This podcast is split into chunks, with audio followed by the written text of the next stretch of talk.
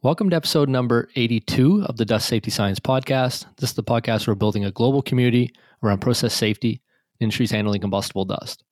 I'm your host, Dr. Chris Cloney, and in today's episode we have on a special guest, Monica Raminazzo, and we talk about her journey in fire protection engineering with industries handling combustible dust in Brazil. Monica, thank you for coming on the Dust Safety Science Podcast today. Thank you, Chris. First of all, thank you for the invitation, and I never thought to be here. We're very excited to have you. So am I. Thank you very much. Appreciate it. Monica is a fire protection engineer with Raminazzo Fire Protection Engineering based out of Curitiba, South Brazil. She's over 20 years experience in fire protection. And recently, over the last number of years, she's been focusing on combustible dust safety in Brazil. I know Monica because she reached out to me after our 2020 Digital Dust Safety Conference in February. And we started discussing back and forth combustible dust safety and her journey in this industry, because it was quite interesting to hear her moving from fire protection engineering and other industries into combustible dust. But beyond that, there's a couple things that really sparked my interest about what Monica's doing. She tagged me on social media a couple times after the conference. She was traveling around to, I think she went to Florida to meet with CB Technology, and she met with IEP Technologies in Brazil and a bunch of groups that were speaking at the conference. But she also, in her work, started implementing right away the safety processes, fire and explosion safety devices that she saw at the conference that she had from her experience on these projects she's been working on since the event. And even more importantly, she does a lot of work teaching others. I received an email yesterday from a contact in Brazil that said, we just had Monica Raminazzo do a training at our company last week. You need to have her on the podcast. And I had to email him back and say, you're too late. I have her coming on tomorrow already. So she's doing a lot of good work. So I do want to start just by saying thank you for doing that. Thank you for the work you're doing in Brazil. In this episode, we're going to talk about Monica's journey a bit. We're going to talk about her experience at the Digital Dust Safety Conference, and then what projects she's been working on since, and also what challenges remain in combustible dust safety in Brazil that she's seeing with her hands and boots on the ground in those industries. So, Monica, maybe the best place to start with is, how did you get involved with fire protection engineering and in industries handling combustible dust? About fire protection engineer, when the first day when I left the university, my father asked me to go in the fire marshal because it's law in Brazil that we need to approve the project in the fire marshal. So I start like this, and I'm a civil engineer. And after that, I moved to U.S. because we don't have a school in Brazil that can learn about fire protection. Was just in the baby steps, this area in Brazil. So I decided to move to U.S. to learn more. And this is how I started in fire protection. 4 years later, I came back to Brazil because one of the customers of the office that I used to work in U.S. in fire protection, they bought a big operation in Brazil with a 200 storage units. So this is why I came back to Brazil, because was needed to be fluent in Portuguese, in NFPA standards, in FM Global standards. So I came back to Brazil and opened my company. So this is how I started fire protection. And in combustible dust in 2017, I started a big project in a woodwork company about fire protection, looking for the insurance company requirements. And in the middle of the project, this customer was about to buy some spark detection and the logic system for the belts, the conveyors, and some woodwork, the collected dust. Anyway, a lot of stuff he was looking for to buy. This detection and the suppression system, and he started asking me which one was better, and I was like, okay, let me do some research about this, and I let you know which one is better. So I started to study about dust, combustible dust, and about the industry that we can we can buy this stuff. So this is how I started. Yeah, thank you for that. And I do want to say thank you for doing this interview in English for us, because my Portuguese would not be good enough to carry on. I'm sorry. I'm mixing the words in my mind. So sorry. No, it sounds great. I'm just laughing because we had Jay Juvenal on a couple episodes ago, and he does a lot of work in Brazil. And he mentioned that the most difficult thing for him is that he doesn't speak Portuguese. So he has to learn the words as he go.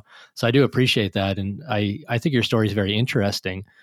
Hearing that there isn't really the same education for fire protection engineering coming to the States, but then bringing that back and bringing that experience and the NFPA standards and the FM Global, guidance documents into the industries, because I think there's probably lots of companies in the same way that the woodworking company you worked with have questions. They're trying to select from equipment, and how do you know which the best equipment is?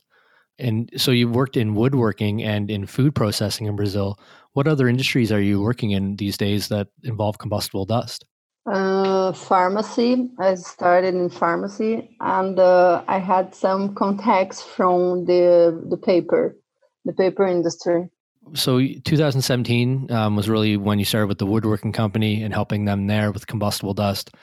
And then you are like a sponge, as far as I can tell, in terms of then you wanted to know more and learn more. What made you want to attend the Digital Dust Safety Conference that we had earlier this year? Just because I needed to learn more. We don't have too much. All the information that we can get in Brazil, it's from suppliers.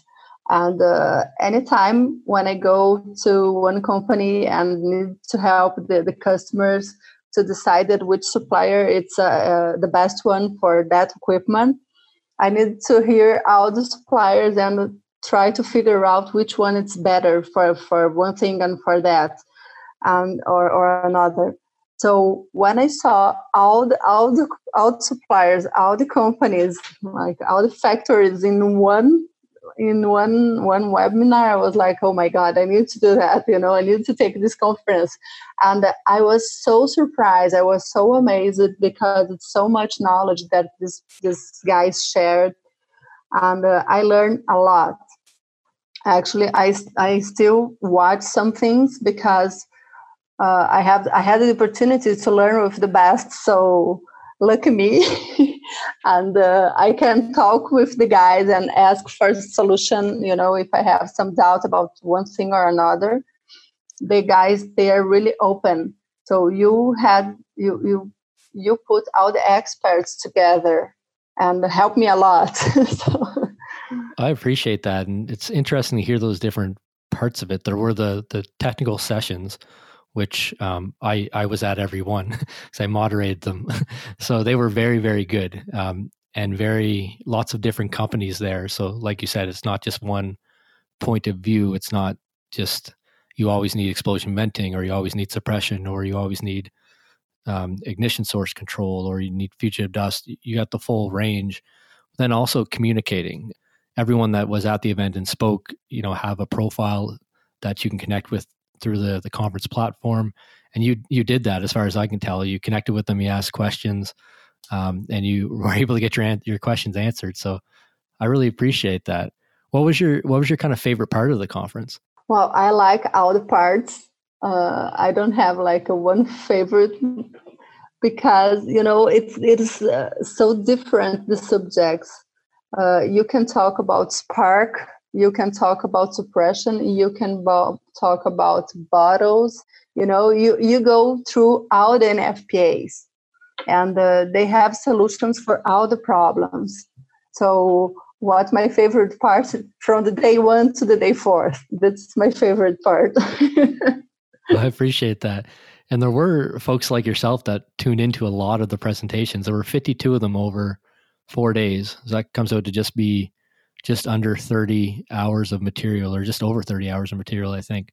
But I find myself doing the same as you. I go back if I want to know about different isolation systems, and I go watch Burke Desatel's presentation, which we had on the podcast in episode 81, the last podcast.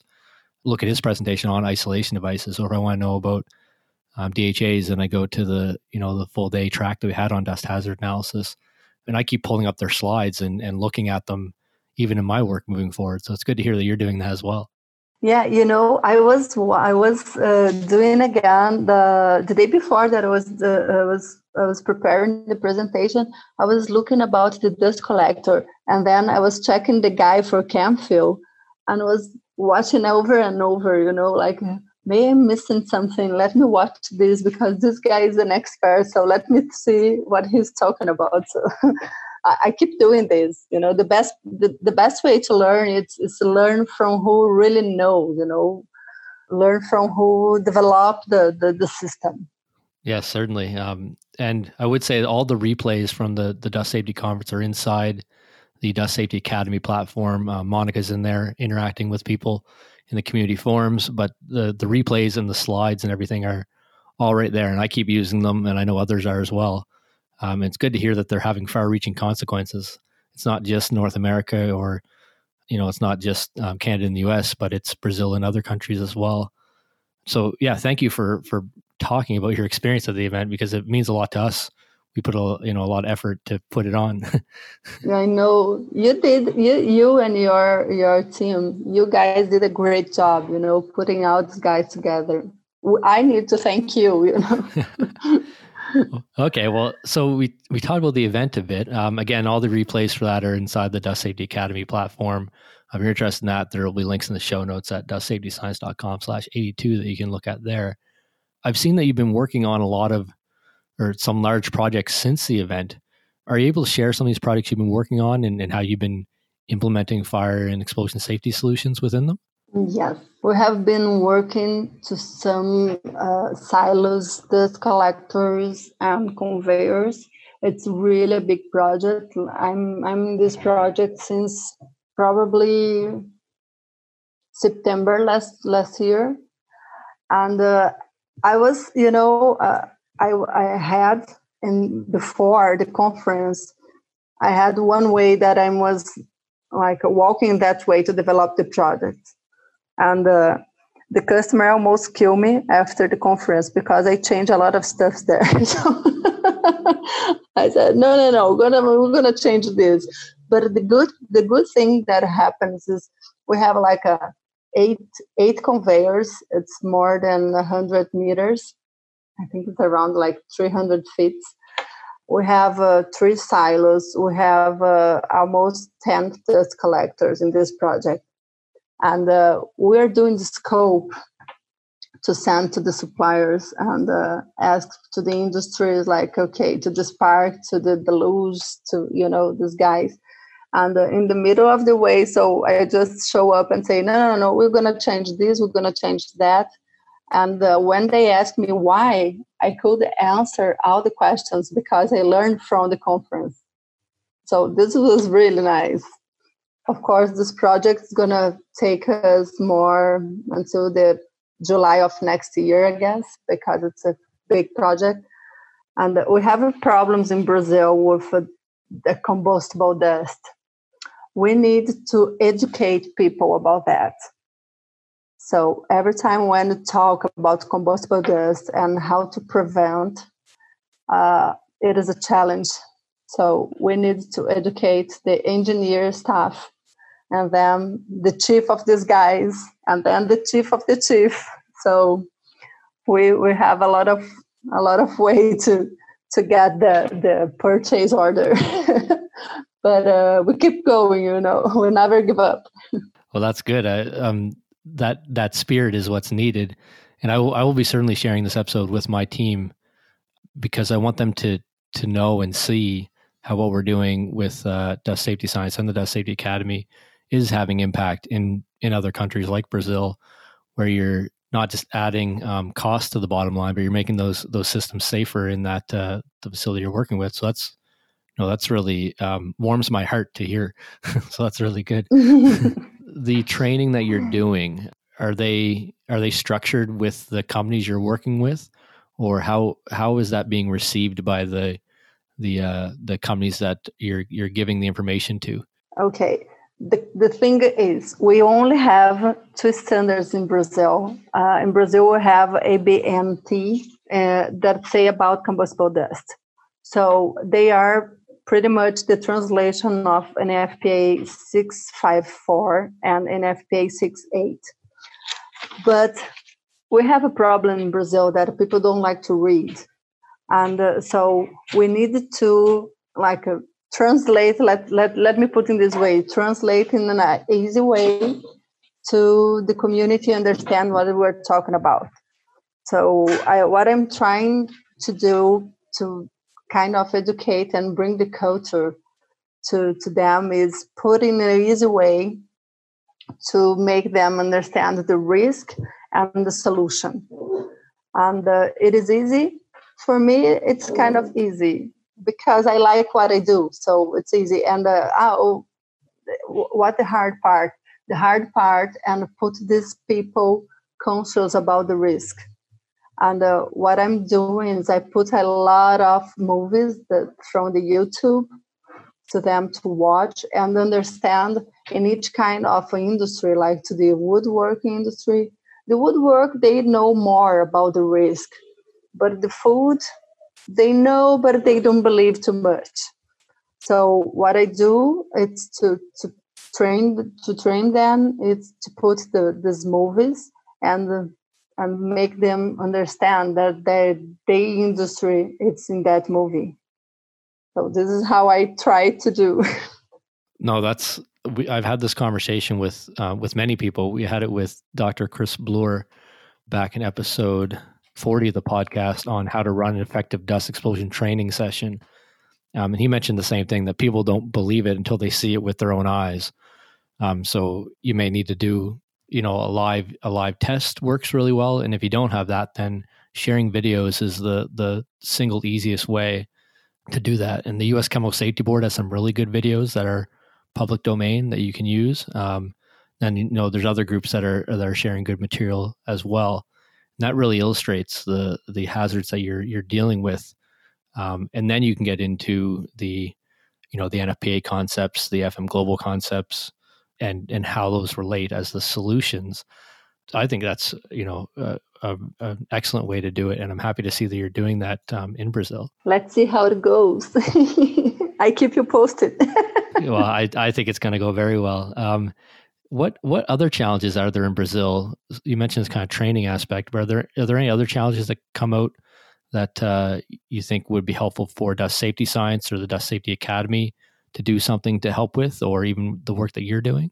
I think if you could develop a training like baby steps and go to the beginning and to the end. Because I know people who want to learn about combustible dust. And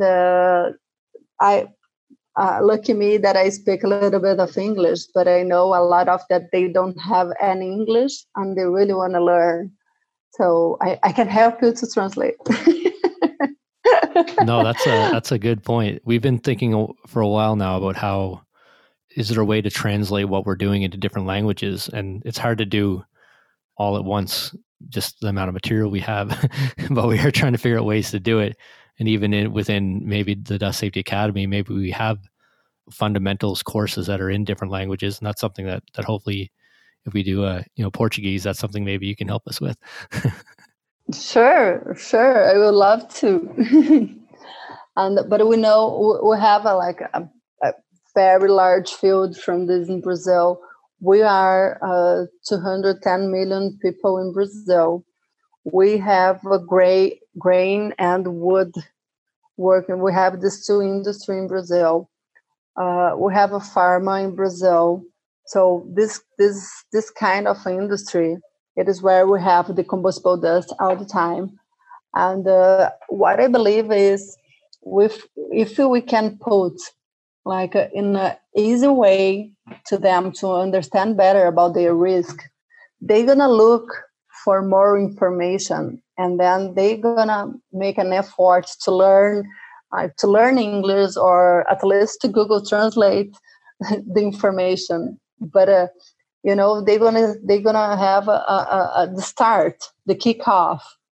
So this is what happened to me. This is what happened with more engineers that I know, that everybody fall in love about combustible dust. you know, and we don't have too many people. I believe that we don't have too many people in the world. You can speak better than me about that. But, you know, it's such a lovely subject. It is. And no, we certainly don't. I would say a couple hundred that are across the entire world that are, you know, specifically in this field. Hopefully in a couple of years, I will be one of those. So we covered about some challenges, language, maybe too much information in the standards to be digestible by one person. They're pretty complicated. So we just hand them the standard and tell them to read it. They're probably not going to do it. You need to, you know, be able to portray the information in a good way, in a simple and easy to understand way. Are there any other challenges that you see in your work? In my work or in my country? In my work, yes. You know why? Because we listed some very good materials to the guys put in the dust collector and in the conveyors or something like that. And after you convinced people that it is necessary, so step one, check it. We got it. So then we're going to ask for the purchase order. What has happened? It is out, the price is in dollar. And the exchange right now, it's almost 6-1. And on the top of that, the government, they have the mark protection. So the taxes are really high. And I tell you what, we don't have Brazilian industry that they make this spark detector, you know, the suppression system. We don't have this in Brazil. I don't know why the taxes are so high. So this is the real challenge, the price. And hopefully as we keep increasing awareness, at some point, maybe some of the vendors will go down there and start manufacturing in Brazil, which will hopefully supply a little cheaper products for you folks. Hopefully. I'm praying for that. Well, it's something we'll try to work on together. So I really appreciate you going through these challenges and talking about the Digital Dust Safety Conference, about your journey. What's next for you as you continue to try and improve safety in these industries handling combustible dust? Oh, the next step, it's a never stop study and spread knowledge as much as I can, you know, understand better the equipment, understand better how to list it, which one to the equipment from the customers, and try to simplify in good Portuguese, let me put it this way, like in an easy Portuguese, how to explain to the customers the needs of the combustible dust world. Yeah, this is how I can see myself in the future. Well, we will be here to try and help you as much as we can along the way, certainly. And I know we've had some other folks on the podcast that are doing work in Brazil, and they'll be there to help support you as well. So I just want to finish off just by saying thank you for the work that you're doing. Thank you for coming and attending the Digital Dust Safety Conference. And yeah, we really appreciate the safety systems you're implementing in Brazil and the work that you're doing on training and education. So with that, I think we'll close up this interview, Monica. I just want to say thank you again for coming on the podcast.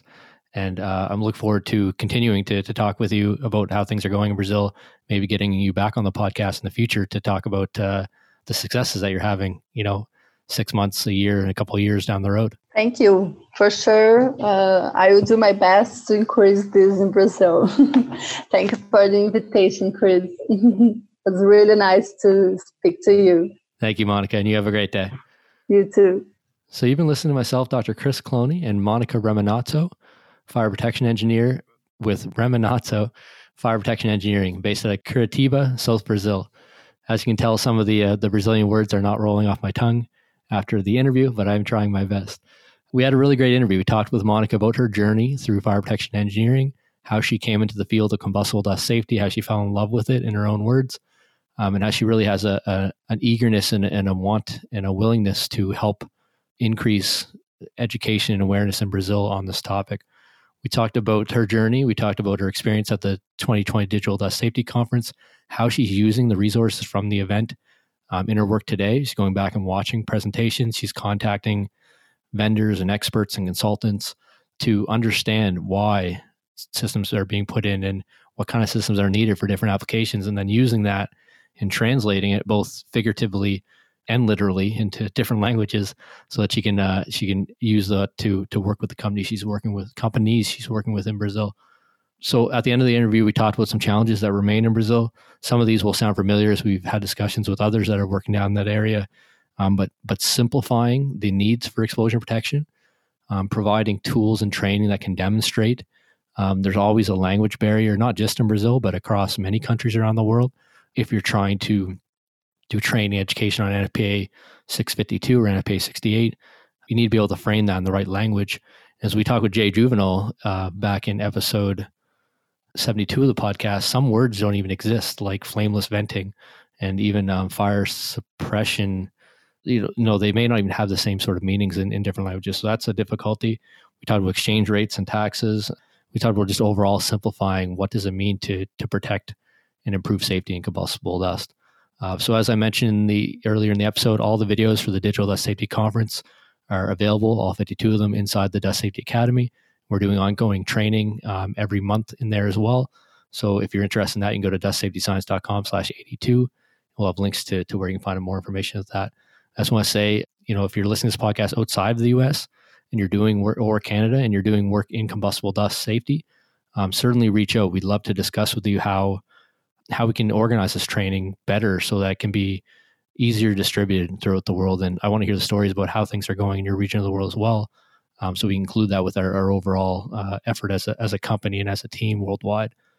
So I just want to finish up by saying I hope everyone's staying safe out there. We're still going through this global COVID pandemic at the moment, which has a lot of companies shut down, a lot of facilities shut down, but we will get through this together. I hope everyone's having a safe and productive week going into the weeks ahead. I look forward to bringing other guests from around the world on the Dust Safety Podcast moving forward as well.